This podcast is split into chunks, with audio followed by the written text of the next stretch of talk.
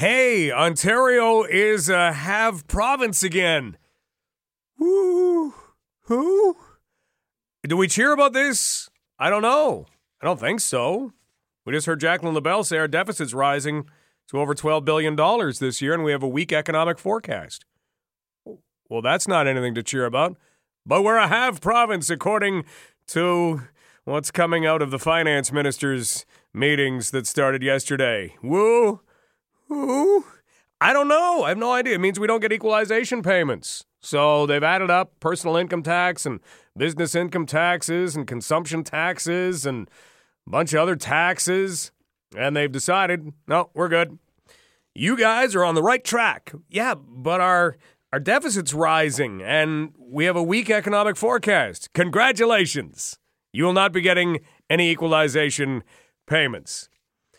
Let's not deal too long with that because that just goes up, down, this way, that way. It's hard to figure out what that in the end means. It means that we'll have to find money in other other places, right? We'll, we'll just find it in, in taxes, won't we? Of course we will. We'll do something like that. It'll be fine. Ontario is not sliding into Lake Erie. That we do know. Geographically, for sure. That's okay. Hey, there is a new study that is going to take 10 years but it's starting, well, let's say right around now in earnest. It has begun. They have some early results on this, and it has told the people who are conducting the study that this is good enough that we should keep going. And here's the study they have taken a look at 11,000 kids and actually, sorry, they've taken a look at a few kids and it's shown them they should take a look at 11,000 kids for a decade. These kids are 9 and 10 years old. It's going to cost $300 million and it's being done by the National Institutes of Health in the United States. So, what are they looking at? Well, they're looking at screen time. They are looking at the brains of 9 and 10 year olds and they are looking at what's happening to their brains if their parents say, yes, they do use a phone or an iPod or an iPad and they do kind of stare down on it and, you know, play away. What happens to their brains? Well, the first batch of individuals was 4,500 participants. And this is what they found that the outermost layer of the brain, the one that processes information from the five senses, is shrinking in the kids who are 9 and 10 who apparently get a good dose of screen time on iPods, iPads, and phones. What does that mean? Well, again, they're not overly sure. This is why they're grabbing now 11,000 children to take a look at this more in depth. And it's going to take a decade. So uh, mark this down. Maybe put a reminder in your phone. December the 10th of 2028. We'll meet back here and there should be an announcement of some kind. Actually, you know what? It'll take longer than that. Let's let's give them time to analyze the data. How much time are they going to need? Let's make it December the 10th of 2030. Right around the time we should know whether or not the temperature on the earth is rising to a point at which there is no return. It'll be a big day. December 10th, 2030. Put that in your phone. This is going to be exciting.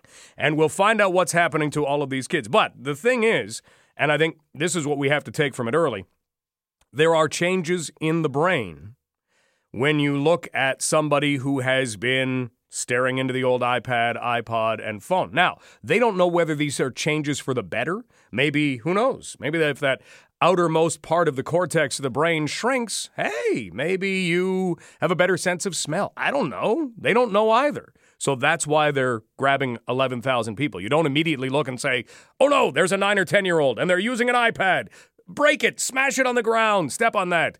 Don't do that because they don't know exactly what this means. The human brain's gone through a lot of changes over its time. And this is now what they're studying, just to see if there is an effect. And December 10th, 2030, we should know. The Olympics are not focusing in on people who like to stare at screens at all. They're going to stay screen people free. They were asked whether or not they would be uh, including esports sometime in the near future. That's not going to happen. But hey, Olympics, you guys are the ones who put in ballroom dancing a little while ago and tried to make that an Olympic sport. if you look at the popularity of this, if you actually allow esports in, and eventually they're going to have to. I think eventually esports might replace regular old sports. Worry about all of the injuries that take place and what happens to people's heads and Eventually, they'll just say, you know, kids are willing to watch other kids play this video game stuff. Let's let's just switch to that. It's far less costly. You know what? We can make a lot of money because people will buy it on pay per view or whatever service we have then, and we don't have to pay the athletes. The athletes are virtual. Think of the money we'll make. That's what's going to kill regular sports, but that's a few years off. The Olympics have decided no esports, at least for now. They say that they are not ready to refer to video gaming as a sport. Again, these are the same people who called ballroom dancing a sport for a period of time, and then that was quickly removed. But that was decided at a major summit in Lausanne, Switzerland, and there were a number of different concerns from people about the Olympics. They were worried about uh, the Olympic values. Uh, they're worried that right now esports is too fragmented to accommodate an international governing body. So they don't have that yet. Yeah, but they will. So does that mean that you should include MMA because they have uh, a governing body? I don't know how international is, but it's fairly international. Who knows? They're saying no, at least for now. And if you are tired of doing your laundry, there is a new app for that. This could be the next thing. We've already gone through Uber and Lyft, and they have settled themselves in. So, ride sharing services. We also have food delivery services so that you don't have to go out and actually go to a drive through and, and wait for all that time in your car, you know, the four or five minutes for somebody to bring you a burger. You don't have to do that. They'll deliver that right to your house. Now they're ready to do laundry. And they're actually billing this. And this this is what I wonder about. They say that the notion of waiting to do your laundry and the time that you waste doing your laundry makes you so unproductive that you should push a button on your phone, order the laundry service to come by, grab your laundry, take it away, and eventually bring it back to you. And this is quicker than a dry cleaning service. This, this is what they're trying to sell to everybody. And as ridiculous as it might sound, wait a minute. Ride sharing's working. Uh, food delivery is working. What's to say this won't work? You can check out Wash Out, which is one of the apps that is out there. Wash Out Laundromat has decided this is what they want to do and they feel that it will put them ahead of everybody else. And soon people will say, I don't have time to do laundry, even if I'm not making use of a laundromat. Here, let me push this app, and I can watch the little car with what, the bubbles coming out the back of it come down on my phone. And bingo, here's my laundry. I'll see you Thursday. I don't know. Up next, we are going to, on London Live, talk about some shopping habits, shopping and trends that exist right now. Are you willing to leave work to go and do your holiday shopping? Are you willing to try and sneak out of work? And how are numbers on Black Friday and Cyber Monday actually doing? Are people making use of those dates and, and really getting all of their shopping done? If you think they are, they're not. So, what are our shopping habits as we go through one of the highest concentrated shopping parts of the year. We will find that out. We are also going to talk about safe injection sites a little later on in the show. We are going to look at hotel tax revenue that has been collected. And you know what? This is working out. Anybody who wondered whether or not we were going to make money off this as a city, yeah, we're making money. Over 300,000 bucks. But where do you do with that money? Now the Junos have raised their hand and said, you know what? We could make this a really great event if. And they've pointed at some hotel tax revenue. So, what do we do? We'll talk about that. We'll talk about changing designations in the sport of hockey. If you have a son or a grandson, a daughter, a granddaughter, perhaps your dog is a really good hockey player, and they're playing Pee Wee. Well, how old are they? I don't know. They're Pee Wee age. Well, how old is that? I, 10, 12? I don't know. Oh, they're going into Tyke or Adam. What do these names even mean? For a country that makes use of the metric system, the designations that we have for our young hockey players, this has to change. Look at soccer. Look at basketball. I hate to copy something from soccer because it's a sport that doesn't allow you to keep score most of the time, but they have designations like under 12, under 14, under 7. You can understand exactly how old somebody is. They're going into novice. I don't know how old that is. It's like our country uses the metric system, and yet for our hockey playing designations, we're still stuck on the imperial system. Well, that's a quart. Well, that's a mile. Well, that's a yard. All of these things make no sense, which is why we changed away from them. Why haven't we changed away and copied what some other sports and even some other countries have done in the sport of hockey? We'll talk about that in a little less than an hour from now. London Live, underway on a Monday. This is Global News Radio, 980 CFPL. Couple of things coming through. You can email anytime, Mike at 980cfpl.ca. Alan says, Mike, I might agree with you that ballroom dancing doesn't belong in the Olympics, but I can guarantee you that ballroom dancers are far more athletic than your average e gamer who plays video games hours on end while sipping on Coke and eating chips. Yeah, you know what? I and this this is where we have a line.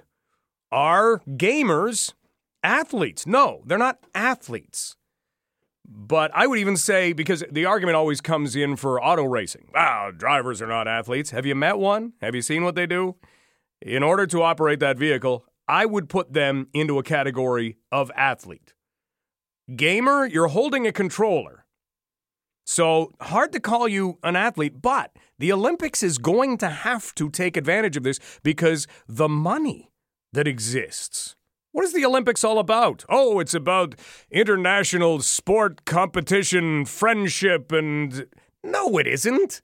It's about money. And that's all that it's about. You know, the idea that people get to go and represent their country, that's for the athletes, okay? And that is what it is about for them representing their country, being the best of the best. But the Olympics as an organization, that's about money. That's not about anything else. The IOC cares very little about much unless they can make money off of it. You don't think I'm wrong, do you? But with e games, that's coming. They're going to eventually jump on board and they will e game away at the Olympics. They'll find a way because there is too much money involved. They obviously just haven't found a very good way to deal with it yet. But that'll be coming. 519 643 2222. Email mike at 980cfpl.ca. You can reach me on Twitter at Stubbs980. We're going to talk shopping habits in just a couple of minutes. And we are also going to look ahead to the New Year's celebrations that are going to take place in London. We'll have this in about 20 minutes from now, as a matter of fact. There are some changes this year, but they're pretty neat changes. And Marcus Plowright is going to join us in studio on London Live. And he will take us through what is taking place. New Year's Eve, oh, that's that's really far away. And we don't have to worry about that yet. No, actually, it's not. It's only three weeks from today. Three weeks from today is New Year's Eve. Three weeks from today. That means Christmas Eve is two weeks. we do have to get shopping. We better find some things out. And we will in just a moment. But first, we can't kick off a week properly on London Live without chatting with our good friend Marilyn. Marilyn, how are you? Oh, not too bad, thank you. I was to the church uh, carol service last night, and we had desserts after. And you never saw so much in the way of desserts in your life. And really? They were all good. So tell me a little bit more about that.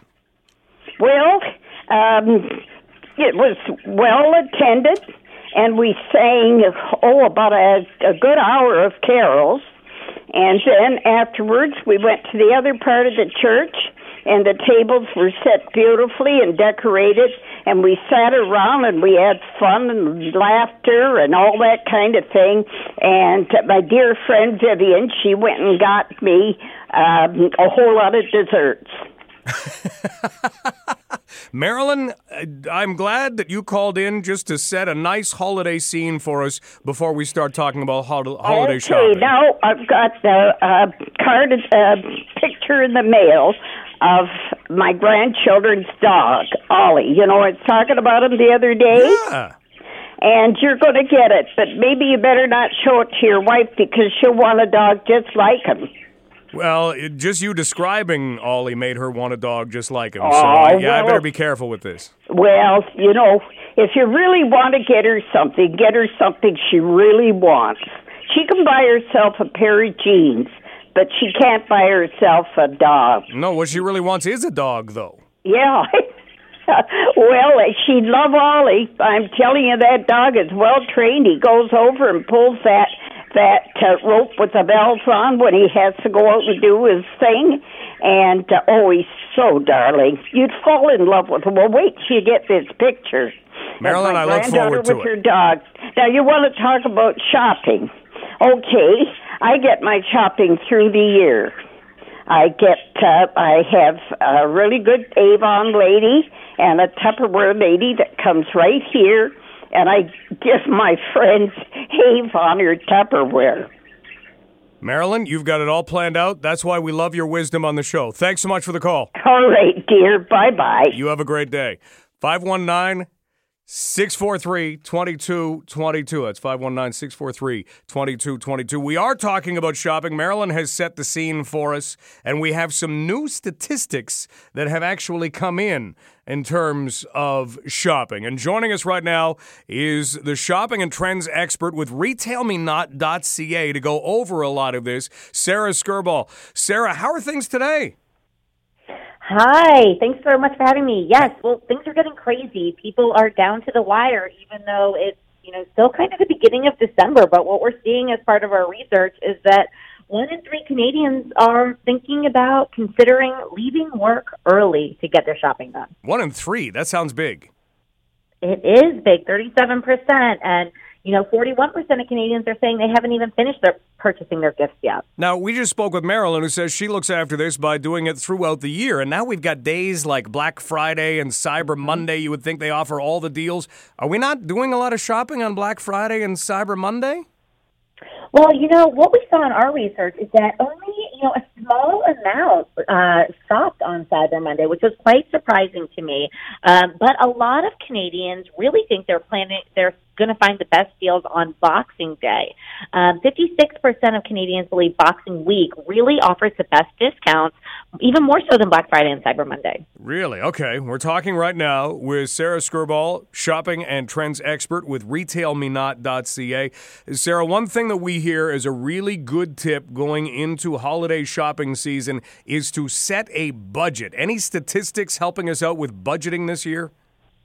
Yeah, I think it's really, really important to set a budget. I mean, no one wants to get a credit card statement or a bill in January, um, and that kind of kicks the year off poorly. It's stressed out about money. So, you know, budget, setting a budget, knowing who you need to shop for, all very, very important. You know, what we're seeing in terms of stats is that um, millennials, Canadian millennials, 59% find it hard to stay within their budget. It was a really interesting year for millennials. You know, not only that, but they say that um, their credit card bills, 59, 54% of uh, millennials say their credit card bills from holiday shopping are often more than they anticipated. So, like Marilyn said, it is nice to spread out your spending throughout the year or even start around August, September, October. Okay, Sarah, one last thing, and that is if you go to one of our malls, if you want to feel festive, that's a great place to do it because you look up the line for Santa and you have all the Christmas carols playing. It's easy to get into the mood. But in terms of shopping online, how many people plan to shop online this year? If, well, even let's look at millennials.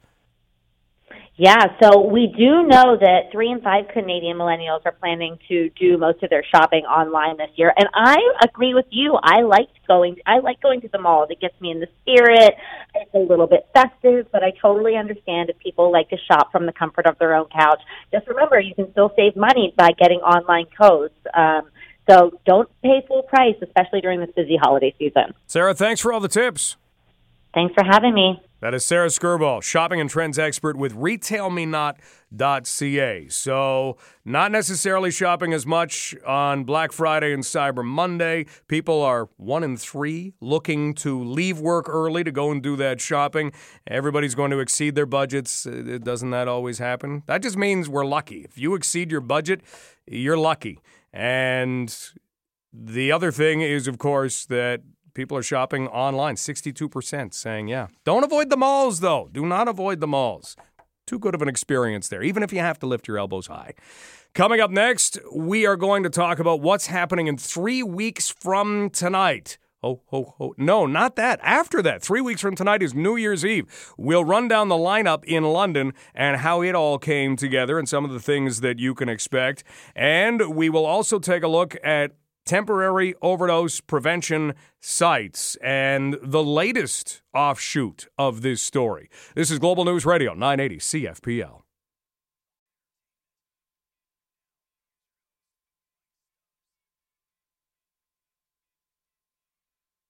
Let's take some time and talk about temporary overdose prevention sites and the supervised consumption facility that is going to be placed. Now, the proposed address is 446 York Street. That's the proposed site. And this comes down to the same old argument we have about a lot of different things. Not in my backyard. NIMBYism. I don't know who figured out that not in my backyard would actually give us a neat little name like NIMBY, but I think that's helped to percolate NIMBYism over the years. So that's what we have. Not in my backyard. Where is 446 York Street? Well, it is less than 100 meters from that football field right by Beal. I think that is Beal's football field, isn't it? And it is less than 200 meters from Beal Secondary School.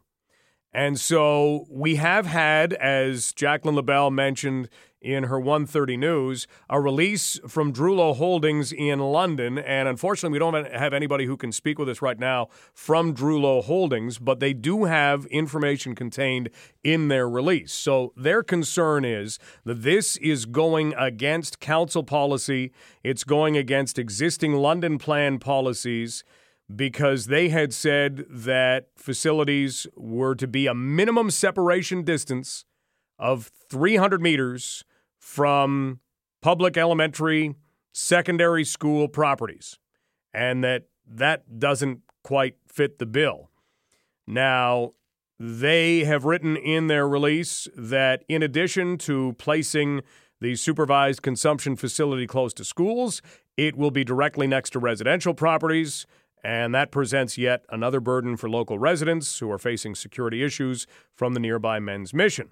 Drewlo has written, We feel the zoning change is premature and the proposed facility is not compatible with surrounding uses. We strongly agree that there is a moral responsibility within the community to help people with addiction problems, but this band aid approach does not solve the problems presented by the crisis in our community. If you are to look at 446 York Street, are you in favor of that being the site?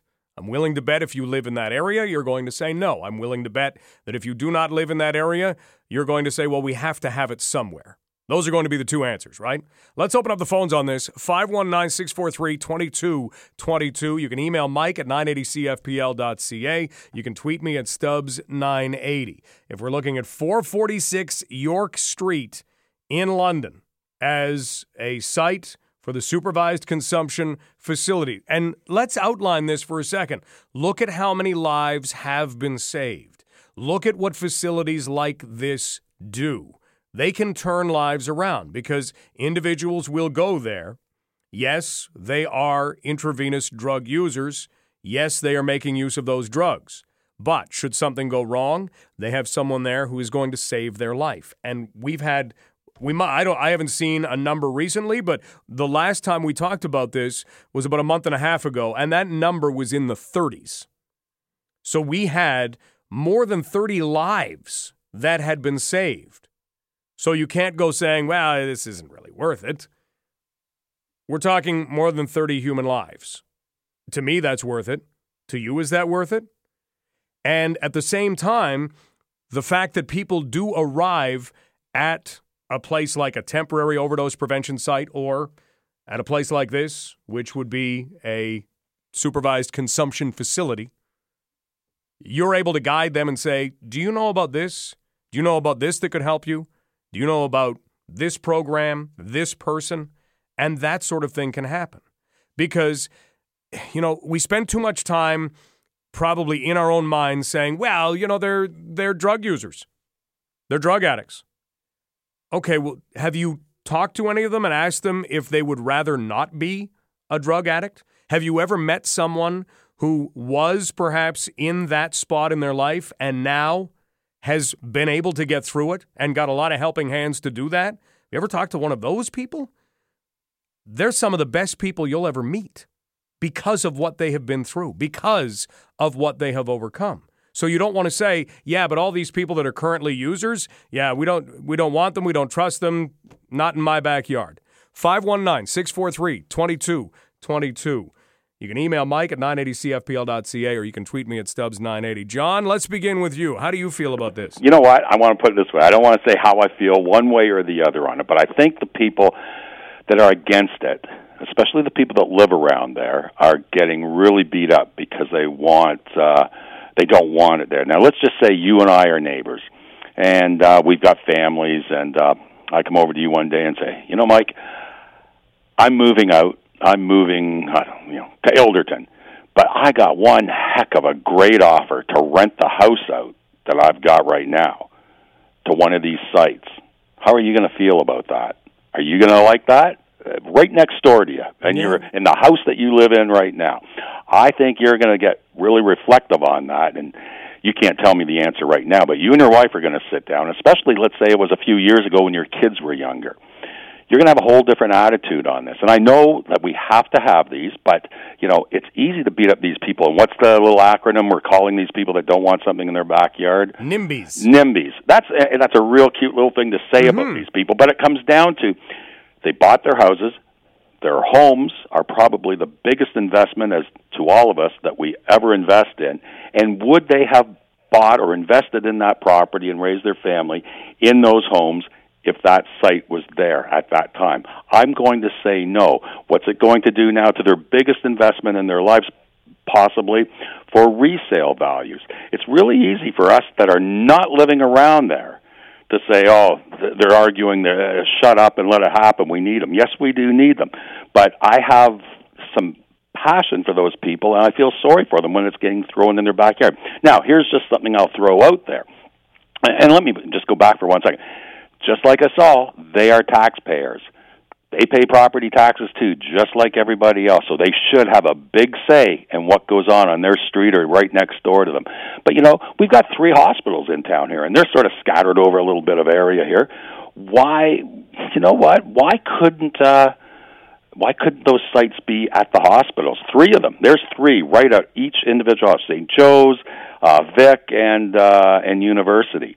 And if something does go wrong with one of these people, and I have compassion for them, but they're right at the hospital where they can be looked after. Not an ambulance having to come out to one of these sites and bring them to a hospital. They're already in the hospital in a an area where these safe injection sites could be. Um, I think they'd get more help there. I think there's a lot of social workers already in these hospitals that could direct these people if they do want the help to try and get off these drugs. I think it's more of a uh, a beneficial site at an actual hospital than at one of these clinics that they're planning. And again, I go back to the people there. We shouldn't be beating them up that live in those areas uh, and saying, you know, it's got to be somewhere.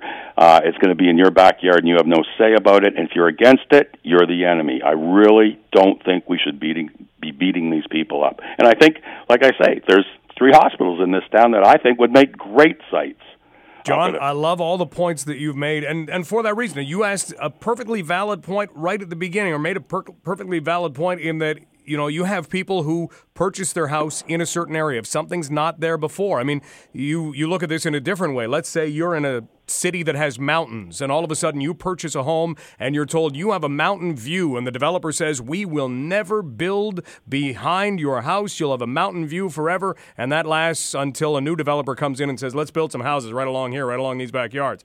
That's the kind of thing that goes on. And, you know, how we bring about questions of, fairness. I, I don't think there is an easy way to make this fair. There isn't, but you know, with what I've said, there's going to be people on the other side of the fence that are going to say, you know what, but these people they live in that area that do the drugs, and you know, uh, you're making it easier for them to get to a site. Well, you know. We all have issues, whether it's drug issues, uh, could be alcohol issues, it could be anger, whatever it is I think we all, no matter what issue we have, have to have some responsibility over that issue. And for the folks that need these sites, maybe they can take a little bit of responsibility over it and get themselves if these ho- if these sites were in hospitals. Maybe the LTC could do something that uh, if if they're on that list, they get a pass so they can go to whatever hospital is close to them, a free uh, uh, LTC ride back and forth uh, to that site. But uh, I just don't agree with beating up the people that are raising their kids or have lived in those neighborhoods for how many years because I know darn well if it was vice versa, that little scenario I gave you, I'd be pretty upset with you, Mike, if you told me, hey, John, I'm moving out and guess who I'm renting my house to? Have fun, but I'm out in Ilderton now. John, thanks for the call. Have a great day. John makes excellent points, and that's what makes all of this so difficult. You can look and say one of the reasons why the site is being at least proposed for 446 York Street is because it is close to the men's mission. And here's the other thing it comes down to another pretty simple outlook. If you make something hard for somebody, they're not going to do it.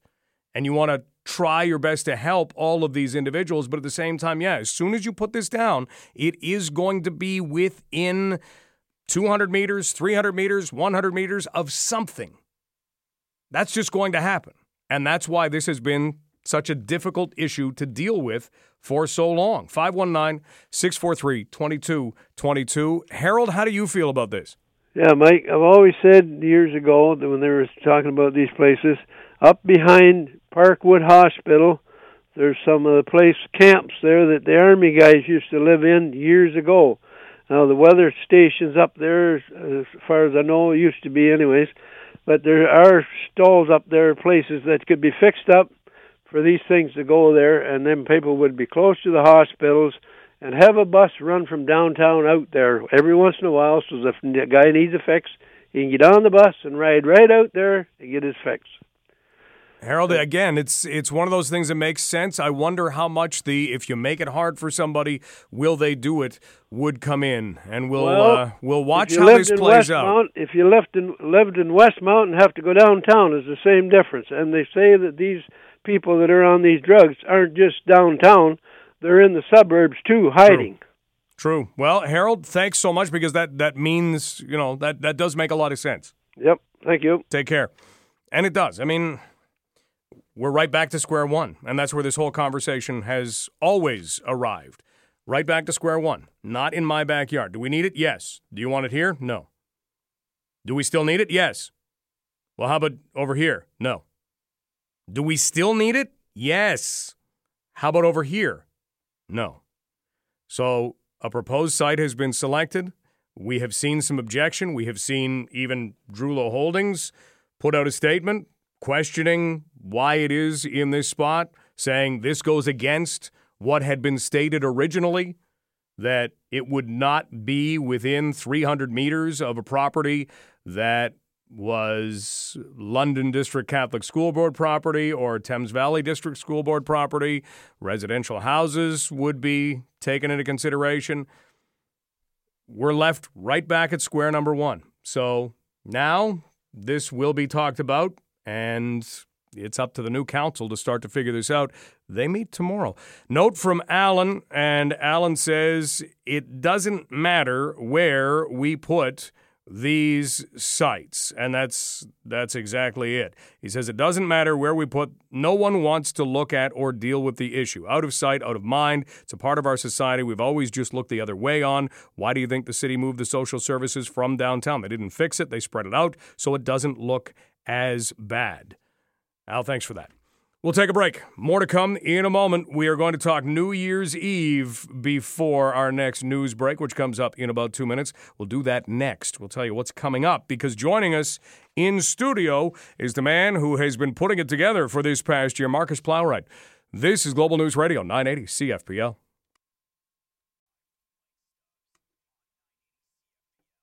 Three weeks from today is New Year's Eve. Are you skipping over something? Well, for some people, sure. But New Year's Eve, that's big for everybody. And it is big in London, Ontario as well. Joining us is the chairperson of this year's event, the Start.ca New Year's Eve in the park, happening at Victoria Park. Marcus Plowright. Marcus, thanks for joining us in studio. It is my pleasure. Well, we are now two weeks away from something called Christmas Eve, which means we're three weeks exactly away from Start.ca New Year's Eve in the park. When you get down to three weeks left, what's it like to be you right now? Well, uh, most of the work is done by our hardworking committee, and a lot of people don't realize that, that the enormous project that is the New Year's celebration is a community-led initiative that the city supports us in, but the community is uh, a committee of hardworking individuals trying to pull this off to benefit everyone in London from every means so that they have something uh, free, fun, and festive to do on New Year's Eve. Now, changes coming into this year. There have been a couple. Uh, what would you point to first? The biggest change was last year when we tried to gear the talent to be local. So we really uh, we celebrate local London talent, and this year is a real big extension of that starts at seven o'clock. We have the London Life family uh, festivities for a couple hours, followed by uh, early fireworks at nine for the kids and families. And then we do another set at 12. But in that first couple of hours, we have the Megan brothers, uh, should say the Megan boys from Toronto that are in.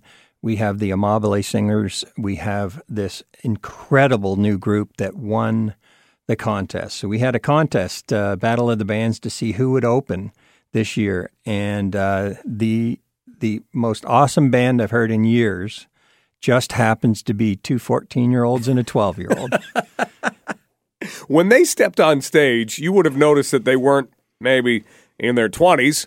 Uh, what did you expect, and then what did they do to kind of wow everybody? Well, what blows your mind is the, the, the drummer's 12 and he looks 10. and uh, they are uh, they are doing music very similar to Ozzy Osbourne. Really? So they're not playing you know soft favorites. They're they're hard at it.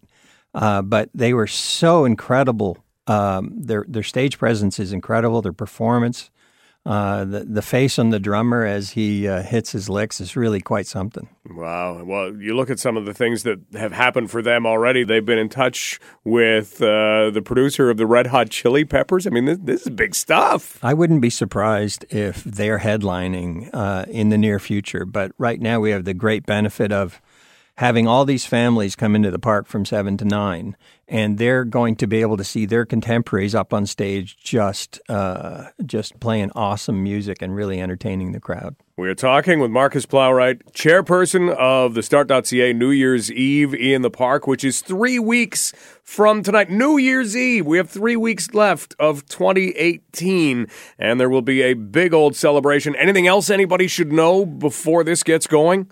If you didn't make it out last year, which 15,000 people did, but I bet you 15,000 people decided not to because it was minus 28 outside. Sure. If it's even just marginally warmer than next year, I think we'll see an enormous crowd. And if you didn't make it out, you should realize that these London Music Awards All Stars, these greatest players and musicians and vocalists in our city, come out and sing favorites, fan favorites all night long.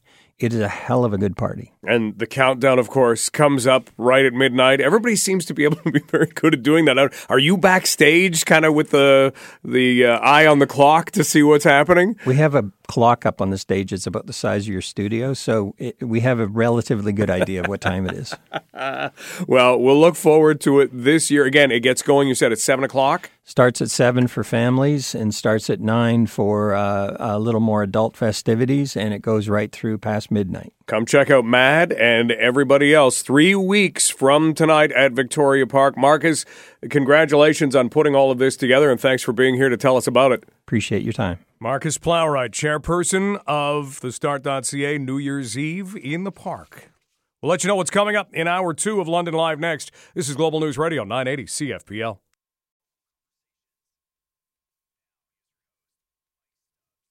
How old's your granddaughter? Oh, she's Atom age. How old's your son? He's novice. What does that even mean? Why do we still have those designations in our favorite old sport of hockey? We'll talk about that and whether or not they might be changing in about 10 minutes from now. We are also going to talk about the Junos asking for hotel tax revenue and really the revenue that that hotel tax stuff is bringing in so far. That's all on the next hour of London Live on Global News Radio 980 CFPL.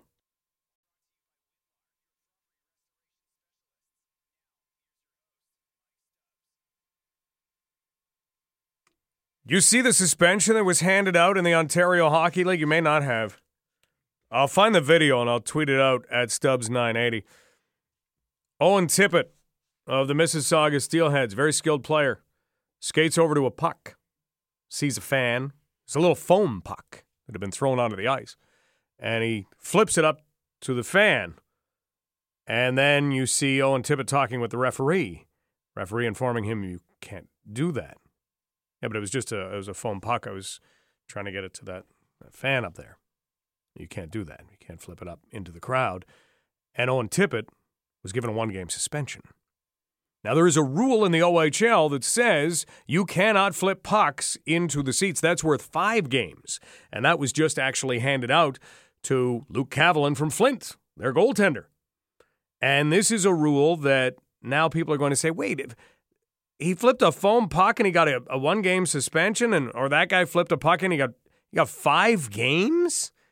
If you kick out the back of a guy's skate and knocks him to the ice as a slew foot, that's only worth two games. Why is this five games? I don't mind this. I don't mind these suspensions.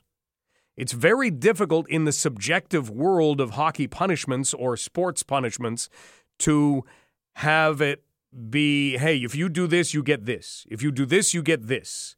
And I think the Ontario Hockey League actually does a pretty good job of if you do this, you get this. And this is the rule. You can debate whether or not that rule needs to be changed, but long time ago when we became more concerned about the safety of fans because of pucks that went into crowds, you look at the way that pucks are shot now, it's hard to get out of the way. That's why we have netting. You go to the Sports Center at Western Fair District, what do they have? Netting all the way around. And we're seeing more and more of that. Again, it's about the safety of the fans. And if players know, you know what, I can't do this. You know, as much as I want to get this to a fan, if you pick up the puck and you hand it to the fan, that's different. You just can't use your stick. But hockey players, especially guys who are in their teens, these are really skilled players. It's so easy to go, oh, I'll show you here. I'll flip it up to you with my stick. It's kind of the same thing, but by the rule book, it isn't. And you got to stay by the rule book, right? We'll talk more about that in just a little bit. My name is Mike Stubbs. This is London Live, brought to you by Winmar, your restoration specialist. If you have any renovation ideas, give them a call this winter. They can help you out with those. Never know, by spring, you could have a new kitchen, not even realize it. Let's talk a little bit about hockey from a different angle and the rule book of hockey from a different angle. Because we have seen stories that say we've got to eliminate the use of the word midget in hockey. The thing I wonder about is all of these things. If you are not directly in hockey and somebody says the word Adam, first of all, you wonder which guy named Adam they're talking about. And then you realize, oh, you mean A T O M, like the little hockey players. Yeah, I don't know how old they are. Pee wee, I don't know, 12, 11? Novice. Uh, is that before Atom or after? We have all of these designations that if you're part of the sport, no problem. But a lot of other sports, like soccer, and like I said, I hate to point to soccer because they don't always keep score in all of their games for young ages, but they do have under eight. I know how old that is. It's less than eight. They have under 11. That would be less than 11. So, what do we do with hockey? Do we stick with what's always been, or do we look at making changes? Joining us right now is someone who actually gets to be a participant in discussions that actually make the difference in whether or not things like this take place. Please welcome Tony Martindale, the Executive Director of Alliance Hockey, to London Live. Tony, thanks so much for taking some time out for us. Thanks, Mike. Good to be with you. Tony, let's talk about the designations. Does this discussion ever come up? Well, it's funny. I I received a communication from uh, Hockey Canada uh, via the Ontario Hockey Federation uh, a couple weeks ago, and um, you know they talked about the Basketball Association and how they are uh, dropping the midget classification, and um, usually when it happens in one sport, then you know it's not long before it happens in another. Um, more recently, and it's last year we. Uh, we started calling our midget under 18 and and we just felt like uh, we're in competition with uh, junior C hockey and you know there's midget AAA and and we're big believers in playing with your own age category at at midget uh 16 and 17 year olds versus say junior C and so we we went ahead and called our our our uh, league the under 18 instead of midget so um, and I think you'll see that with a lot of the classifications that will start, and it makes sense. And I heard your intro there that, you know, if you're not a hockey person, um, what is Pee Wee? You know, but we all know what under 13 is or under 12. So, you know, I I, I agree with with uh, doing that, and I and it does happen now in the U.S. that they, you know, they have their under uh, 18, they're under 16, and so I, I see us moving in that direction. Would this be an umbrella thing that would have to spread across the country, or could this be done by whatever organizations wanted to do it? No, I think it would have to. You know, the, if you go to the Hockey Canada rule book, I mean, midgets in there everywhere, right? And that's our governing body. So, I think it would have to come forward uh, by the membership to uh, to change that designation from midget to under eighteen. Uh, and then you know we could probably do all the classifications at the same time. But um, the, to me, that's where it would have to start. You mentioned midget and that Hockey Canada had talked to you about that. There's another story that says, hey, the use of that word, maybe that should be taken away. Is that primarily what Hockey Canada is talking about, or could this extend to the under 18, under 12, under 8, under, under, under? Yeah, I think that, you know, that's a, maybe a change in the way we look at hockey. You know, I I mean we're you know we're dealing with declining registration, and um, maybe it's because you know we take these things for granted, and where we need to look at it as um, you know simple terminology that people can understand. You know the uh, you know the under eight or or under ten, and that would make more sense to people that are just coming into the game. How much does declining registration come up in discussions among organizations? Well, I, well, it's a it's a huge priority for Hockey Canada. You know, I think, um, and and if you look at, um, you know, our culture now. I mean, we're um, we've got all kinds of different ethnic groups that are are uh, in you know are in our our uh, communities, and, and we have to entice those um, first generation Canadians to play hockey. We need more Nazem Kadris, right? That you know come over and uh, I think his story is his father said that uh, you know he's, they're coming to Canada. I think his father was a soccer player, and we're coming to Canada. We're going to play the Canadian sport, and you know so somehow we have to.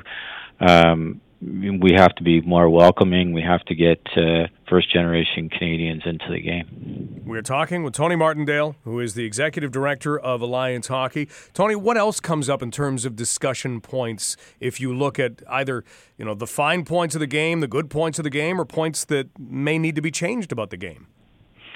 Well, I think there's so many good points about the game. You know, you have um, you know there's great stories about uh, you know how much kids enjoy the game, and um, that's what we need to focus on. We need to, um, you know, we need to get the word out there, and that um, you know, kids playing hockey is I mean, I'm a big believer in it. The you know, when I grew up, hockey was great. You learned so many good, uh, you know, life lessons, work ethic, discipline, all those things that are crucial in our next community leaders. And and there's no better game than hockey for for that uh, type of learning. And you know, so those are the types of stories that we need to get out there. I, you know, I know. uh Tom Renney at Hockey Canada is a big believer in that sort of thing, and you know, it's not so much about the gold medals; it's about participation and getting kids involved in our game, and that's what we need to focus on is is the masses and the numbers, and the rest will take care of itself. Tony, for a number of years, we had well. Let's let's look at what Sweden's doing, and here's the ratio of practice to game, and here's how they divide up the ice during their practices, and there were so many different things being looked at. Does that kind of stuff still go on, or or have we gone away from that a little bit and said this is kind of what we do now in Canada? Well, no, we've you know it's funny. I I think you know if you look at the mandate for IP and half ice hockey and the controversy around that and you know that program's been around for 30 years, but there's just been a refocus of it uh, by Hockey Canada.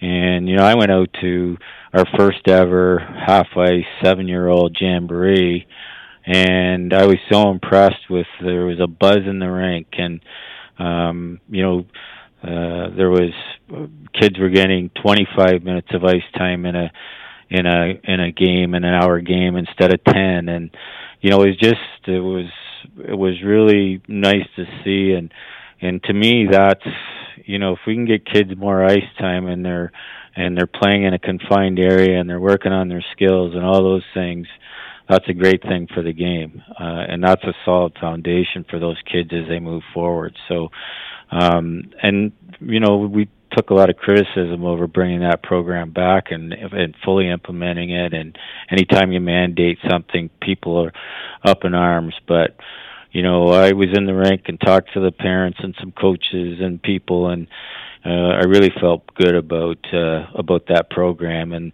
and the buzz that was in the rink, and there wasn't anything negative at all. It was a, a real positive atmosphere. So you mentioned it as a jamboree. For anybody who hasn't seen anything like that, how does it play out?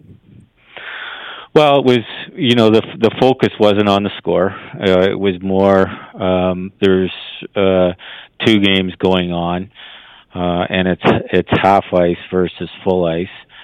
So and it was four on four, not five on five. Uh, there was, uh, I think, uh, 16 teams that participated. So, in the over the course of a Saturday and Sunday, uh, the kids played uh, four games uh, against different competition from different centers.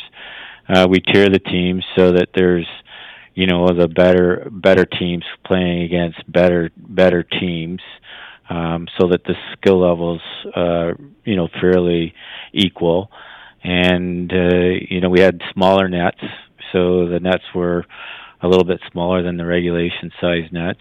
Um, but it was just you know it was nonstop action. There weren't there was one face off to start the game, and then it was kind of like street hockey or pond hockey. When the puck went in the net, the referee had another puck in his pocket. He threw it out there, and the kids kept going. Uh, there was a buzzer every uh, minute and thirty seconds, and um, you know the the buzzer went off and the kids changed quickly and four more came on uh so there was eight on each team so that you're on the ice every other shift so it was uh it was just a, a you know great action and and I can tell you the kids were uh, really tired by the end of it.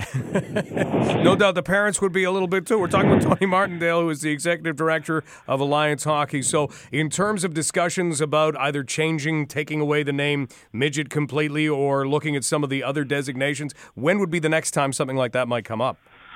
I would say at the, uh, you know, we'll hear something in January at the OHF meeting uh, when we get you know, we got this uh, bulletin that came from the Ontario Hockey Federation via Hockey Canada.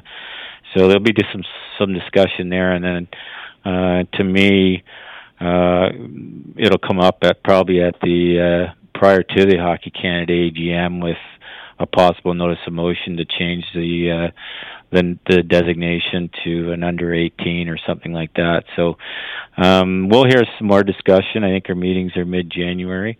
And then uh, we'll see where it goes from there. Tony, it's always great talking hockey with you. Thank you so much for your time today.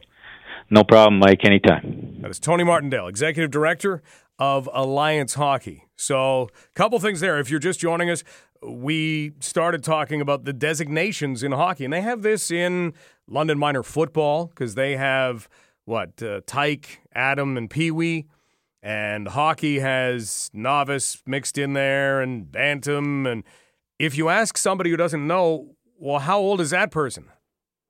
I don't know. What the bantam age? I, 13, 14? Yeah, that's what they would be.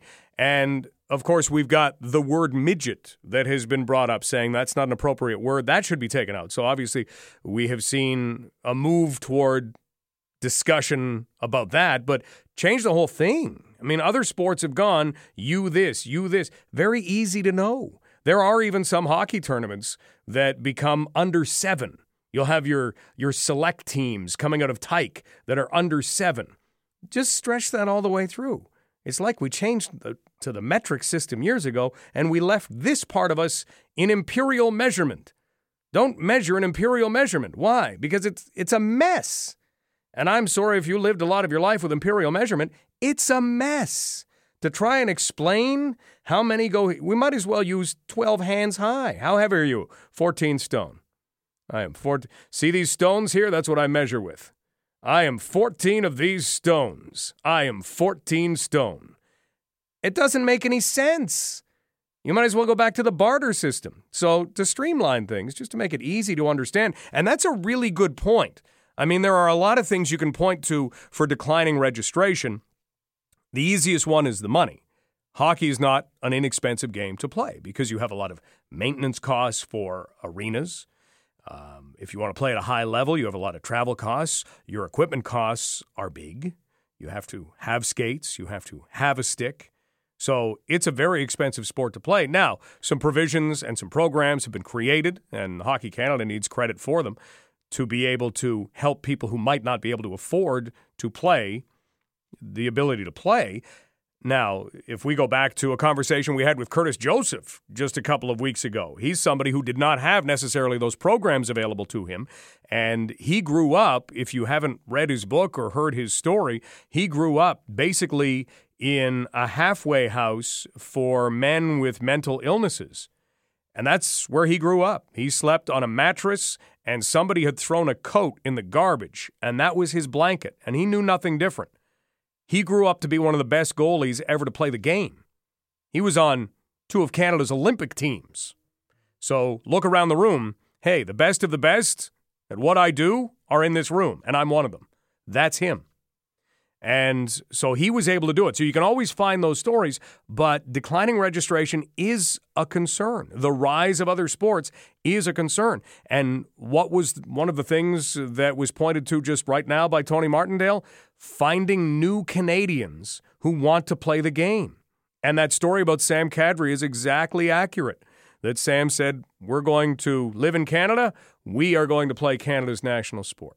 And from there, he raised a son who now plays for the Toronto Maple Leafs. It's, it's a pretty incredible story. Let's take a break. We'll tell you what's coming up after our next news break, which is now five minutes away with Jacqueline LaBelle. This is London Live on Global News Radio, 980 CFPL. So I had to pick up my wife last night. I had to pick up my daughter as well. So I, I picked up my daughter, and then we stopped off. My wife happened to be watching the Lions win at a restaurant. And I walked in, and I'm the guy who, if my wife was to rearrange the furniture in our house, I would sit down and fall on the floor because the couch used to be there. I wouldn't even notice that it wasn't there before. Entire rooms have been painted. I haven't noticed for a week. So I walk in the door and I see a couple of people that we know at a booth. And I see my wife has a coat with the, the furry hood, and I see blonde hair and the furry hood. And so automatically my brain went, oh, she's over there talking with those people that we know at that booth. And I walked around and I went in to give her a big bear hug from behind. And I realized before I could stop myself, that's not my wife. and I bear hugged a complete stranger and scared them at the same time, too. So I would like to thank that complete stranger for not pressing charges of any kind. My wife was just down the way in the booth watching all of this take place. She even said she called my name several times. Can you grow out of something like this? Can that happen? News is next with Jacqueline LaBelle. This is Global News Radio 980 CFPL.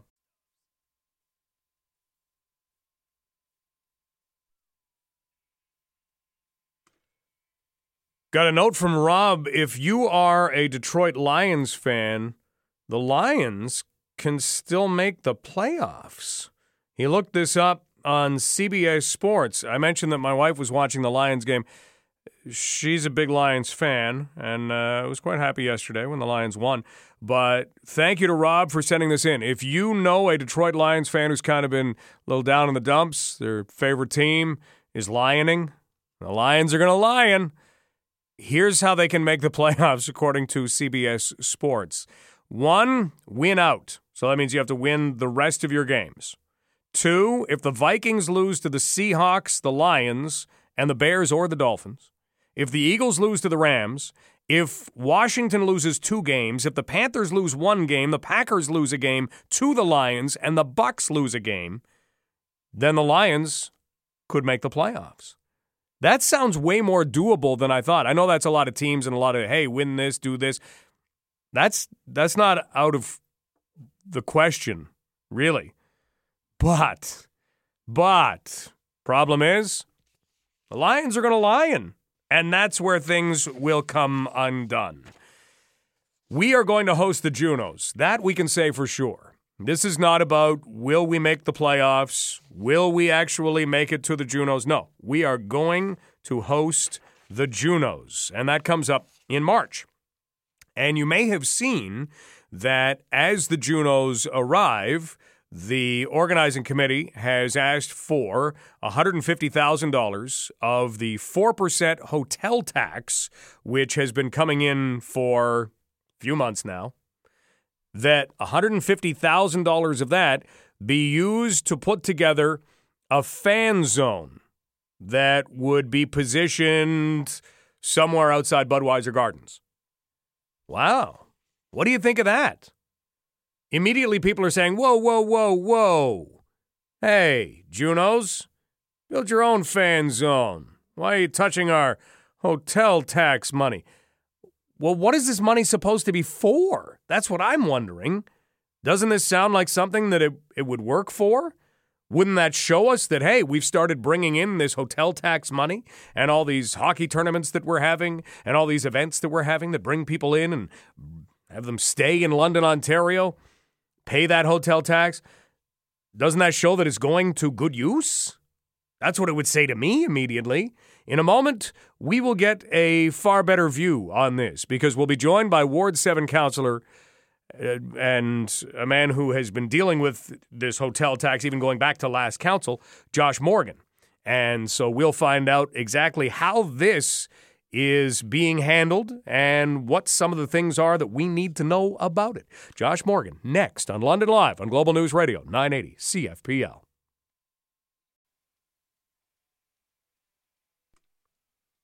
So, a few months ago, the city began to collect a hotel tax.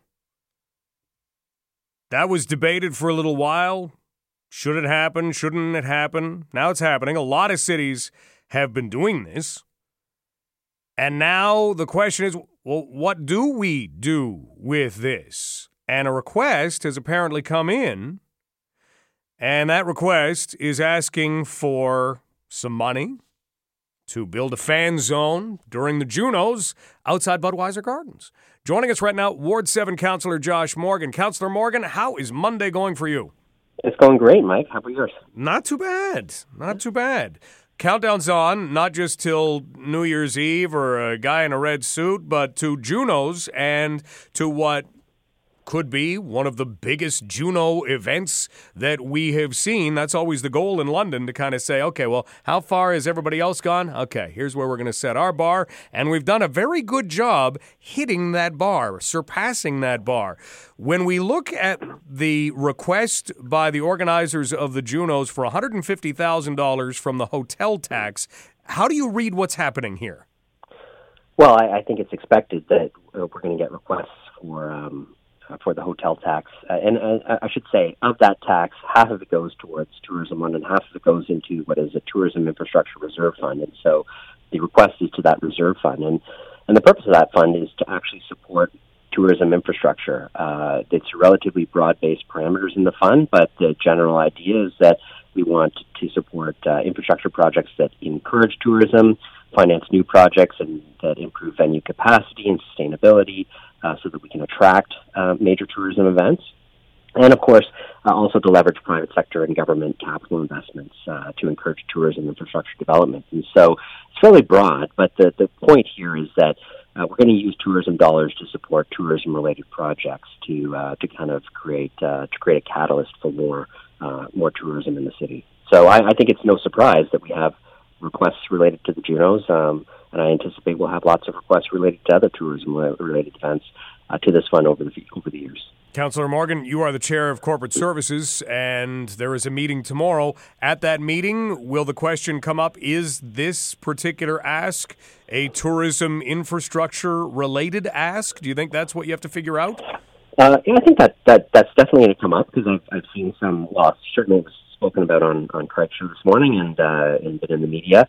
Uh, I will say this is a recommendation that has been vetted by our staff uh, on the parameters of the fund and um, and is is recommended by them. And so, from from our staff's perspective, you know, this this certainly fits. And I would say the parameters of, of the fund are pretty wide ranging. I think we'll we'll definitely get some clarification on exactly what this will be because I know uh, Mr. Campbell will be there as well representatives from Tourism London to answer any of the questions we have.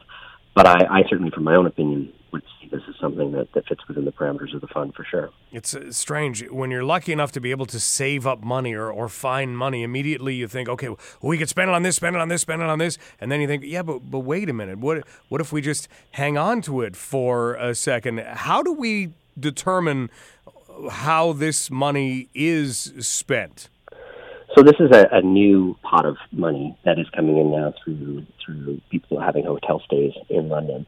And I think there's there's a short term and a long term approach from this. First, we're going to get a short term one off asks related to, to either attracting or supporting tourism events uh, in the city. But the, the, the, the fund also contemplates uh, the potential for saving up money for larger potential tourism infrastructure projects on the capital side. So you could anticipate, you know, a back of house expansion of Budweiser Gardens as something that, you know, we might uh, put together a proposal for and then save uh, a portion of that fund on a multi-year basis to pay for. Um, that would support obviously an increased capacity of that facility, and um, and obviously enhance our, our ability to attract uh, you know bigger and more events. So uh, there will be both, and I think our approach here is going to be let's see how this goes for a year. Let's let's see what the stable level of funding is coming in. Let's deal with the one-off asks, and then let's set forward a capital plan in, in consultation with our tourism partners on how we can best get the best possible value uh, for this money that we're collecting for the citizens of London by ensuring that we have a vibrant uh, tourism um, industry here. Do you look at advertising in other centers with money like this, or is it more to keep it around here? Well, this is really an infrastructure reserve fund. So, Tourism London is getting a portion of uh, the municipal accommodation tax that they can use, and their portion of the tax is probably more appropriately used for those external tourism uh, activities. Uh, this fund is meant to be supporting projects, supporting capital, supporting infrastructure within the city that will enhance uh, our capacity to attract uh, the sorts of venues like the Junos uh, or the World Juniors one day, or whatever else we want to go for. Um, and having the ability to have a fund where we can support this particular ask, where it's uh, you know some you described it in the intro, but some outdoor tenting that's going to create a fan zone. It'll be heated. It'll increase the number of people who can participate and watch the event, uh, if not inside but outside. Um, you know that's the type of thing that people who are, are making decisions about where to put their events, they want to see that that capacity and support is available to uh, to you know to make bids competitive. We're talking with Ward 7 Councillor Josh Morgan. This exact discussion will come up tomorrow as part of the corporate services meeting. One final thing, Councillor Morgan, and that is that when this began, the projections were, hey, maybe it could bring in three million a year. By the numbers, or are we on pace to be anywhere near that? Yeah, I think we are. Um, now, I I will say tourism and, and hotel stays are obviously fluctuate throughout the course of the year. So we have the actual data now from a couple of months. We see what's rolling in with this tax, and it seems to me like we're on pace for that range. Uh, obviously, you know, when a big event like the Junos come, one of the, the, the great advantages of, of investing in an event like the Junos is it actually starts to pay the fund back. Um, I know all of the, uh, at least I anticipate, all of the hotels downtown will be sold out for that event, and we may even sell out the city uh, for a big event like this. But that's just going to put more money into the fund, and um, and that's kind of one of the added benefits of investing in tourism is it's going to pay ourselves back with that tourism and allow us to do even more in the city. But uh, it's on pace to meet uh, to meet our expectations so far. Fantastic. Okay, well, we'll see what happens after the big discussions start on this. Councillor Morgan, thanks so much for straightening it all out for us. Absolutely, anytime. Take care. That is Ward 7 Councillor Josh Morgan, also the chair of the Corporate Services Committee. We will take a break. Up next, something has gone away in our world. I really believe this. Now's the time when, you know, people are sometimes feeling good, feeling jolly, when this thing would come around. But I don't I don't know whether it happens anymore. Somebody was doing this here at Corus Radio London last week and it kind of stood out. It was strange. We'll talk about what that thing is next. This is London Live on Global News Radio 980 CFPL.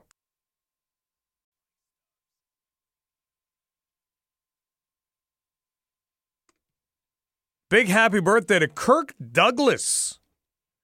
Kirk Douglas is 102 years old. You hear references to the OK Corral. Now, I know there was an original OK Corral, but Kirk Douglas was actually in the movie Gunfight at the OK Corral.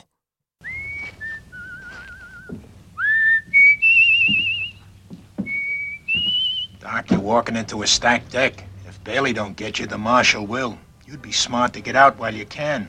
You act as if you want to get killed. Maybe I do. That was Douglas at the end. But did you hear at the beginning the thing? The noise? Whistling. Somebody was whistling here at Corus Radio London last week, and it stood out. We don't hear a lot of whistling anymore, do we? When was the last time you whistled? I'm not very good at it, so I don't whistle very much. When was the last time you actually whistled? I don't think it happens much anymore. I think we're kind of closing out on that because, as, as someone once pointed out, whistling sounds great to the person who is doing the whistling.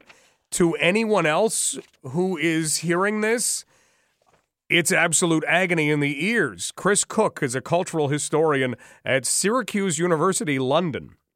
Not here in London, the other London.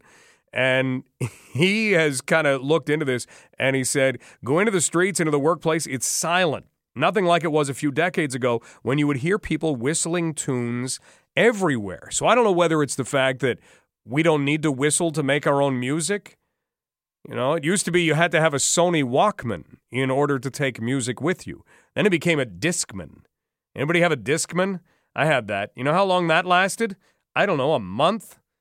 That thing was fragile. Hey, we'll take something that has a very pinpointed laser and we'll give it to you. And it's portable in that you can actually just carry it from place to place. Eight batteries, like you wouldn't believe.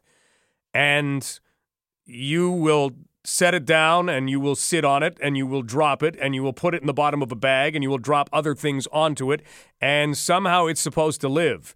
Yeah, uh, that. No, it didn't. But unless you had one of those things, you weren't bringing music with you. And for a Discman, you weren't bringing music with you for long. Now we carry around these little computers and they have all kinds of music in them. And you have your big headphones, your noise canceling headphones, because you wouldn't want to hear anything else other than the music, like, I don't know, traffic. Please don't wear noise canceling headphones and walk down the sidewalk. Noise canceling headphones and sunglasses, that's a bad mix. That's a really bad mix. But We don't have whistling anymore because we make our own music. I think it's gone. If you are a regular whistler, I need to know. Or if you listen to Roger Whittaker on a regular basis, you have to tell me. 519 643 2222. Best is to email mike at 980cfpl.ca or tweet me at stubbs980 because I think this is really, I don't even know if it was ever an art, but it's a lost art. I think we're losing whistling. And I think the world, I don't know if it'll be better off for it. You know, the, the whistle while you work song from Snow White and the Seven Dwarfs is uplifting. I think whistling from far away can be uplifting, or whistling for a short period of time. That's a good thing to have. Anything longer than that, anything closer than that, you should probably stay away. Here's something we've got to watch this week.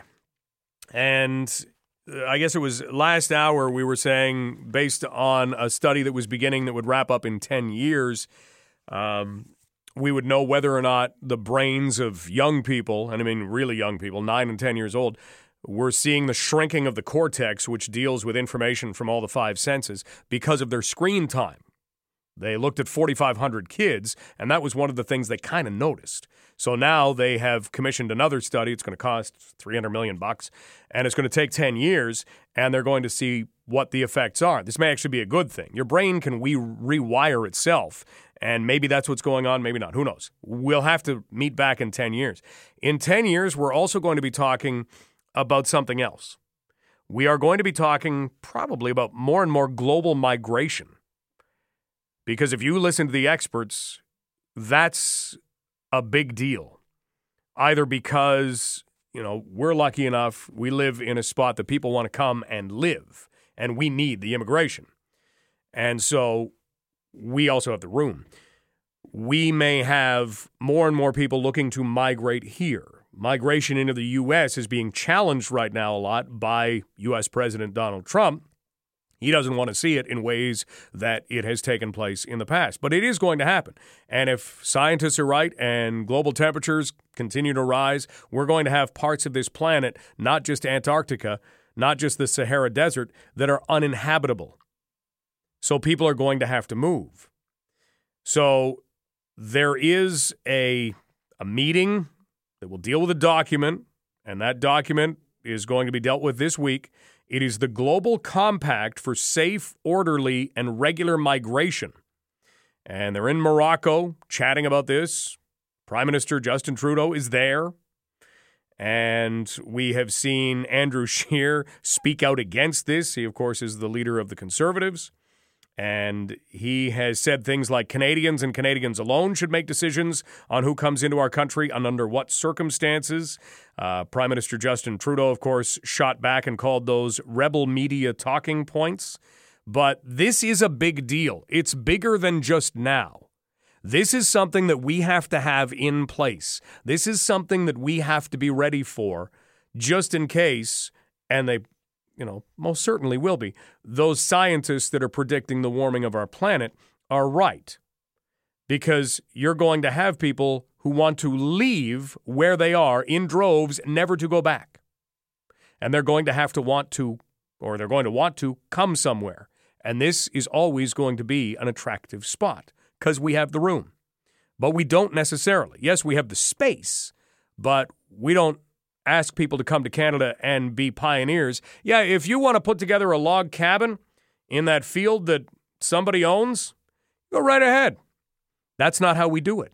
So watch what takes place out of this. We'll keep an eye on it this week, and we'll get some expert, uh, some expert thought on it. It is the Global Compact for Safe, Orderly, and Regular Migration being approved in Morocco because that's a big topic. Migration doesn't sound big; it's only going to get bigger.